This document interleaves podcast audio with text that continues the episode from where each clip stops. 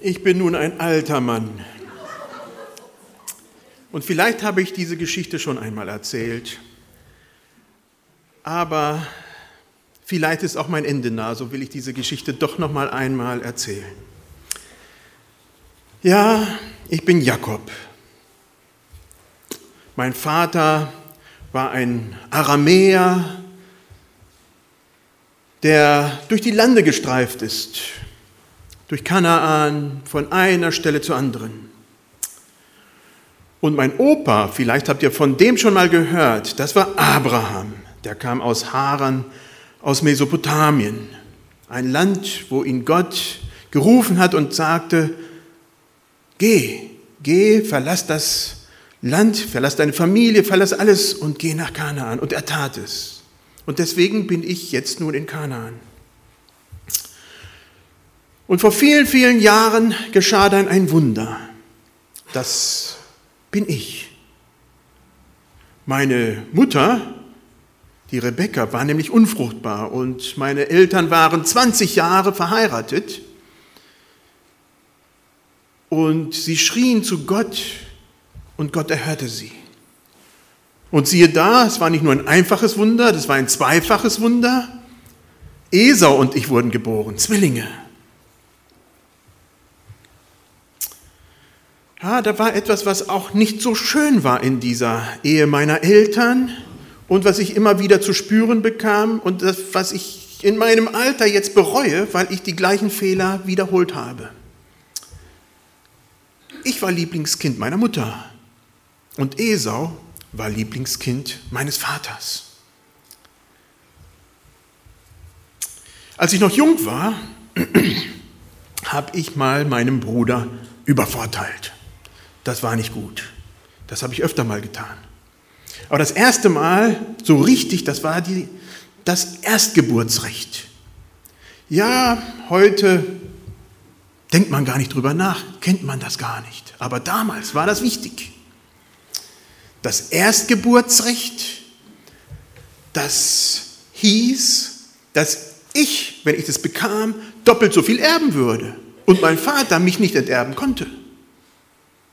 Das war schon was ganz Wichtiges. Und das war nämlich so. Ich war ein Viehhirte, ganz normaler Viehhirte und mein Bruder, das war ein Jäger, der war ständig unterwegs. Und einmal kam er von der Jagd nach Hause müde, kaputt. Er war durch die Wälder gestreift und ich war zu Hause, hatte gekocht, hatte ein ganz leckeres Gericht gekocht. Ich wusste gar nicht, dass er kommt, mein Bruder. Und er hatte so Hunger und er sagt, gib mir zu essen. Das war nicht gerade freundlich. Habe ich gesagt, schwör mir auf alles, was dir wichtig ist, auf Gott und auf deine Eltern, dass du mir das Erstgeburtsrecht gibst. Und er hat es getan konnte es nicht glauben. Er war so dumm und hat mir für so ein läppisches Gericht sein Erstgeburtsrecht gegeben. Wow, das war dumm. Und dann habe ich etwas Jahre später getan, was auch nicht gut war. Da habe ich meinen Bruder wieder übervorteilt. Richtig betrogen. Das war, da war ich schon 100 Jahre alt. Das muss man sich mal auf der Zunge zergehen lassen. 100 Jahre war ich. Und da habe ich von meinem Bruder den Segen des Vaters geklaut. Ja, das, das ist was ganz Besonderes. Wenn man alt wird, so wie ich, dann holt man seine Kinder zu sich und segnet sie. Und Gott gibt diesen Segen diesen Kindern. Das hat er versprochen. Ja, und wer war es, der das alles angeleiert hat? Das war meine Mutter, die Rebecca. Die hatte nämlich gehört, dass mein Bruder, der Esau, von meinem Vater gerufen wurde und ihm gesagt hat, geh hin, jag was Schönes für mich, mach ein gutes Gericht und dann will ich dich segnen. Meine Mutter kam sofort zu mir, sagte, du geh hin, hol zwei Zicklein, zwei kleine Ziegen Schlachte sie, mach sie fertig, bring sie zu mir. Ich mache das Leibgericht deines Vaters. So ging ich hin, schlachtete die zwei kleinen Ziegen, machte alles fertig. Dann musste ich das Fell von den Ziegen um die Hände machen und um den Hals, weil mein Bruder war, ja, ein richtiger Bärtiger, nicht so wie ich, ganz glatt. Der Vorteil, den ich hatte, war, dass mein Vater damals uralt war. Er konnte schlecht hören, er konnte schon gar nicht mehr sehen, so wie es halt eben ist.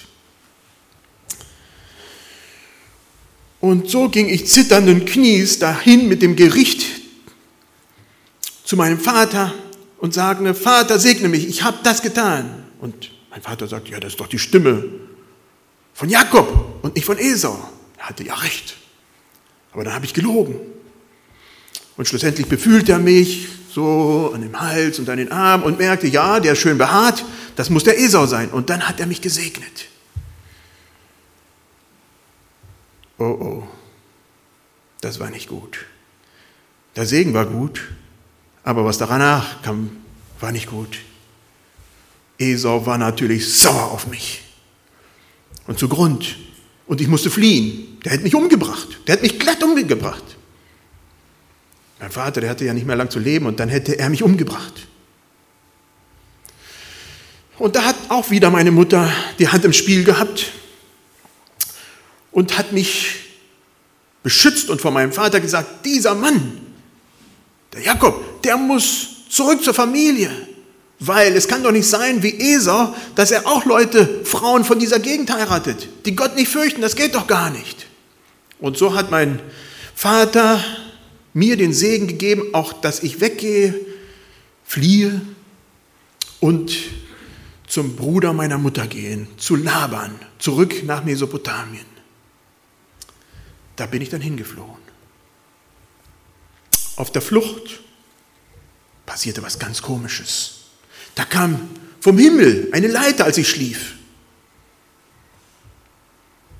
Engel stiegen herab, andere stiegen hinauf. War also ganz, ganz komisch. Es war aber für mich eine Bestätigung, wo der Herr mir sagte, du bist auf dem richtigen Weg, geh diesen Weg. Ich hatte bis dahin Gott gar nicht erlebt. Ich hatte vom Opa gehört, dass er Gott viele Male erlebt hat. Ich hatte von meinem Vater gehört. Aber selber hatte ich bis dahin Gott nicht gehört. So ging ich dann zu Laban, meinem Schwiegervater. Und siehe da, man glaubt es kaum, ich verliebte mich unsterblich in die Rahel, seiner Tochter. Die Rahel, das war eine, die hatte Feuer unterm Hintern. Das war eine schöne Frau, die sah wirklich toll aus. Das war Liebe auf den ersten Blick. Und so bin ich zum Labern gegangen, habe gesagt, sieben Jahre arbeite ich für diese Frau. Sieben Jahre, damit ich sie heiraten kann. Und ich habe gearbeitet. Ich habe geschuftet für den Labern. Sieben Jahre lang habe ich gearbeitet, um die Rahel als Frau nehmen zu können. Und dann kam die Hochzeit. Habe ich mich gefreut. Nach sieben Jahren des Wartens. Und das war eine Feier, die sich so richtig sehen ließ. Laban war kein armer Mann. Und so als ich dann abends ins Bett ging, muss ich tatsächlich gestehen, war ich nicht mehr ganz so nüchtern. Morgens stand ich auf und du Schreck und Graus, das war nicht Rachel, das war Lea, die Schwester. Was war passiert? Laban hatte mich betrogen. Ich bin hingegangen, habe gesagt, Laban, wie kommt das? Du hast mir Rahel versprochen. Dann sagt er, hallo, du weißt doch ganz genau die Sitten unseres Landes, hast du die noch nie gehört? Das weißt du doch. Die Älteste muss vor der Jüngsten geheiratet werden. Das geht gar nicht anders. Oh, war ich sauer. Dann bin ich auf einen Deal eingegangen, da hat mich mein Schwiegervater so richtig betrogen und habe nochmal sieben Jahre gearbeitet und zwar dann für die Rahel weil ich die Lea ja schon hatte. Also 14 Jahre habe ich geschuftet. Das Einzige, was als Eingeständnis mir entgegenkam, war, dass ich tatsächlich die Rachel nach einer Woche der Ehe mit Lea dann zu mir nehmen durfte. Sieben Jahre vorher arbeiten, sieben Jahre nacharbeiten. Da war ich schon stinksauer. Und dann habe ich noch sechs Jahre weitergearbeitet, aber dann für Lohn. Und da hat mich der Laban immer und immer und immer wieder betrogen. Der hat so oft mein Gehalt geändert, weil er merkte, das, was ich tat, gelang für ihn, aber nicht nur für mich. Hm. Gott war mit mir. Und so hatte ich in der Zeit schon ganz große Herden aufgebaut. Und nach der Zeit hatte ich die Nase voll. 20 Jahre Arbeit für Laban, immer nur betrogen werden, immer hinterrücks. Ich hatte die Nase voll. Ich musste fliehen. Der Laban hätte mich gar nicht gehen lassen. So habe ich meine Kinder und alles gepackt, als ich wusste, dass Laban unterwegs war und bin geflohen. Mit Hack und Pack, mit meinen ganzen Herden, Kamelen, Hunde, Schafe, Ziegen und die ganze Familie, Lea, Rachel, die ganzen Kinder, alles mit. Oh oh, ich wusste, der Laban würde das nicht gut nehmen. Und er hat es nicht gut genommen. Und ich konnte nicht so schnell, wie ich wollte. Ich konnte ja gar nicht so schnell. Die ganzen Kinder, die ganzen Tiere, die haben mich aufgehalten. Und nach drei Tagen holt mich der Laban ein und stellt mich zur Rede. Das war nicht gut. Aber Gott war mit mir. Gott war mit mir. Er hatte schon dem Laban gesagt, dass er mich nicht anrühren durfte. Gott war mit mir und so haben wir einen Friedenspakt dort geschlossen. Ein Friedenspakt, das wäre die Gegend, wo wir da gerade waren, überschreitet in feindlicher Absicht, der soll von Gott bestraft werden. Sei es Laban zu mir oder ich zu ihm. An diesem Friedenspakt haben wir uns gehalten. Dann ging ich weiter auf der Flucht Richtung Hause, Richtung Isaak, meinem Vater, Richtung Esau und ich hatte Angst. Ich wusste, dass Esau mich damals tot lieber wollte als lebend. Ich wusste nicht, wie es jetzt nach 20 Jahren war. 120 war ich. So ging ich mit zitternden Herzens weiter und Gott begegnete mir. Gott begegnete mir und sagte, geh weiter, du bist auf dem richtigen Weg. Und dann hatte ich noch eine Auseinandersetzung mit einem Boden Gottes. Und ich wollte ihn nicht loslassen. Ich wollte den Segen haben, dass ich ja nicht ohne den Segen Gottes weiterging. Ich habe ihn festgehalten und er hat mich geschlagen. Seitdem laufe ich wie ein Krüppel durch die Gegend. Aber er hat mich gesegnet.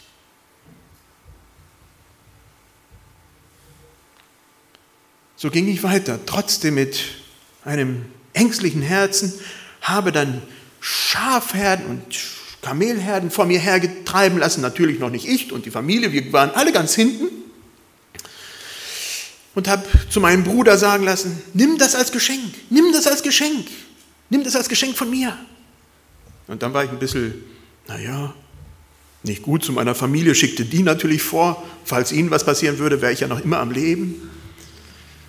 Und sie begrüßt meinen Bruder und gaben noch mehr Geschenke. Und schlussendlich begegnete ich Esau und wusste nicht, ob ich leben würde. Wir fielen uns um die Arme. Mein Bruder hatte mir vergeben. Unglaublich. Mein Bruder hatte mir vergeben. Der Esau, nach dem, was ich ihn angetan hatte, hatte mir vergeben. Und er sagte, behalte deine ganzen Sachen. Ich habe so viel, ich habe so viel, das ist nur ein Klecks.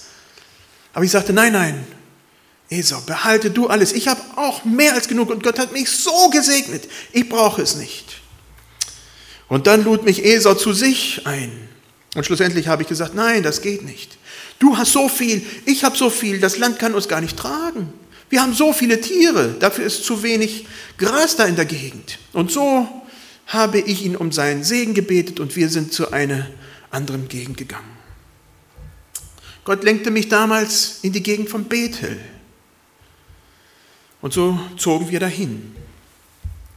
Und dann kam der Tod meiner lieben Frau. Das war tragisch. Sie starb im Kindbett.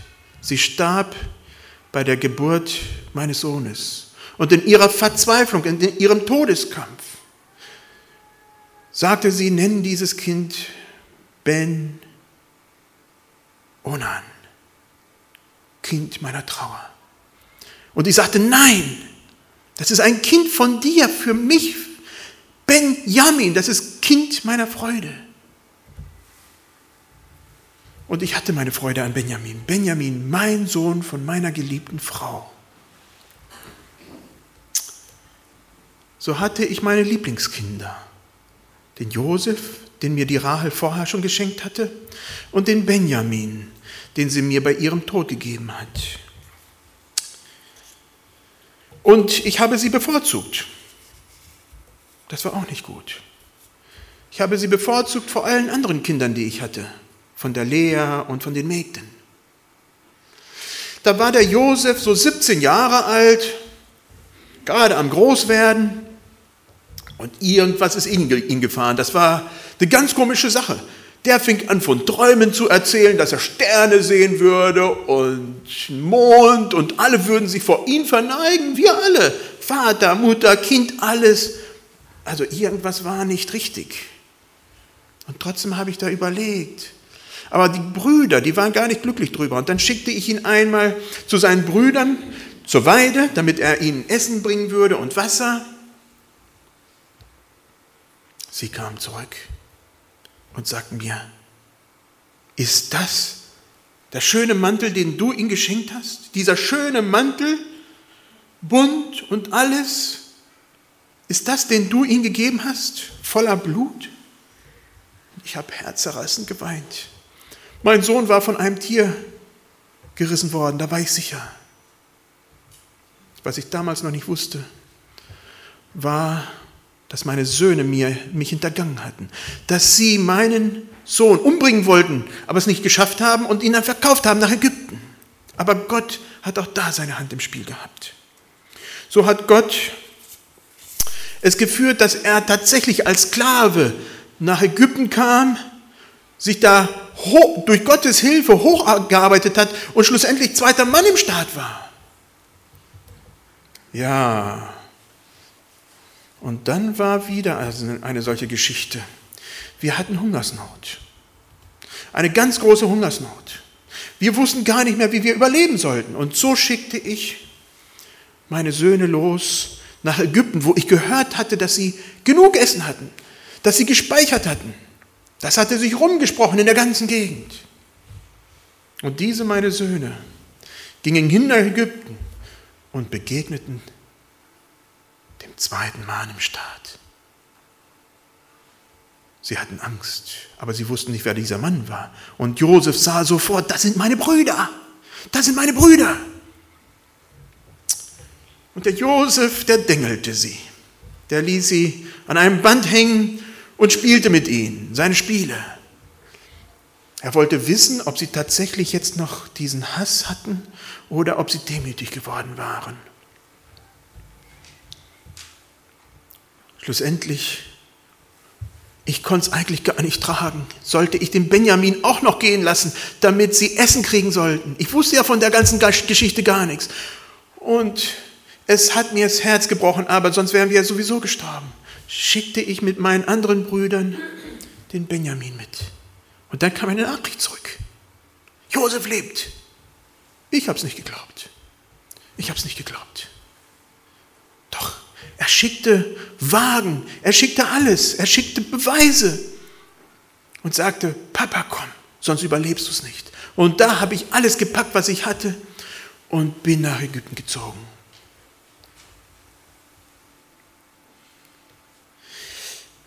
Meine Kinder, ja, die anderen, die waren keine Engel. Ich habe ja schon ein paar von den Verfehlungen gezeigt. Da war einmal natürlich die Josef-Episode, die mir am tiefsten lag und die mir fast das Herz zerrissen hat. Aber dann war auch einmal die Geschichte mit Dina, meiner Tochter. Die wurde von einem Stammesfürsten aus der Gegend, wo wir lebten damals, vergewaltigt. Das war ja schon tragisch genug. Aber nein, meine Söhne haben sich zusammengerottet und haben das ganze Dorf umgebracht. Wir mussten dann wieder fliehen, weil meine Söhne sowas gemacht haben, sowas Abscheuliches. Und dann war natürlich Judah mein Sohn. Der hat es ja, mit seinem Sexualleben wirklich nicht so toll genommen. Und der hatte einige Söhne und eine Schwiegertochter, die Tama. Und die Tama heiratete einen von meinen Söhnen und der starb. Keine Kinder. Heiratete den anderen Sohn von mir, starb. Kein Sohn, kein Kind. Ohne Kinder, das ging nicht. Aber mein Judah, der war schon so ängstlich, dass wenn er noch einen Sohn der Tama geben würde, was ja die Pflicht war, dass dieser auch noch sterben würde. Und er hat es nicht getan. Und die Tama hat mich übervorteilt. Die war gerechter als ich, obwohl das alles eine ganze Sauerei war. Sie hat sich als Prostituierte dahingestellt am Wegesrand. Ich habe mit ihr geschlafen, ich Trottel. Und sie hat zwei Kinder von mir gekriegt. Und dann wollte ich sie natürlich umbringen. Aber ich wusste ja nicht, dass es Tama war. Und sie schickte mir dann die Beweise und sagte, du, von dir, von dir sind die Kinder. Ei, war das eine Sauerei. Ja, ich habe ein langes Leben hinter mir. Und es hat viele krumme Wege darin gegeben. Lange nicht alles war gut. Lange, lange nicht alles war gut. Aber es gab auch gute Sachen in diesem Leben. Und daher ist mein Trost, dass Gott, wie er mit mir gegangen ist, durch diesen ganzen Schlamassel, durch mein ganzes Leben, dass er auch mit meinen Nachfahren gehen wird. Dass er mit meinen Kindern gehen wird. Das ist mein Trost. Gott ist da, mitten in dem, was alles nicht gut ist. Auch wenn er es nicht mag, auch wenn er es nicht gut heißt. Er hat mich nicht verworfen. Er geht trotzdem mit. Mitten im Sumpf meines Lebens, mitten im Sumpf dieser Welt, geht Gott mit. Und er hat versprochen, er hat mir versprochen, dass wenn wir uns an ihn halten, er segnen wird. Und dass meine Nachfahren gesegnet werden und durch sie die ganze Welt gesegnet wird. Da verlasse ich mich drauf, auch heute noch. Amen.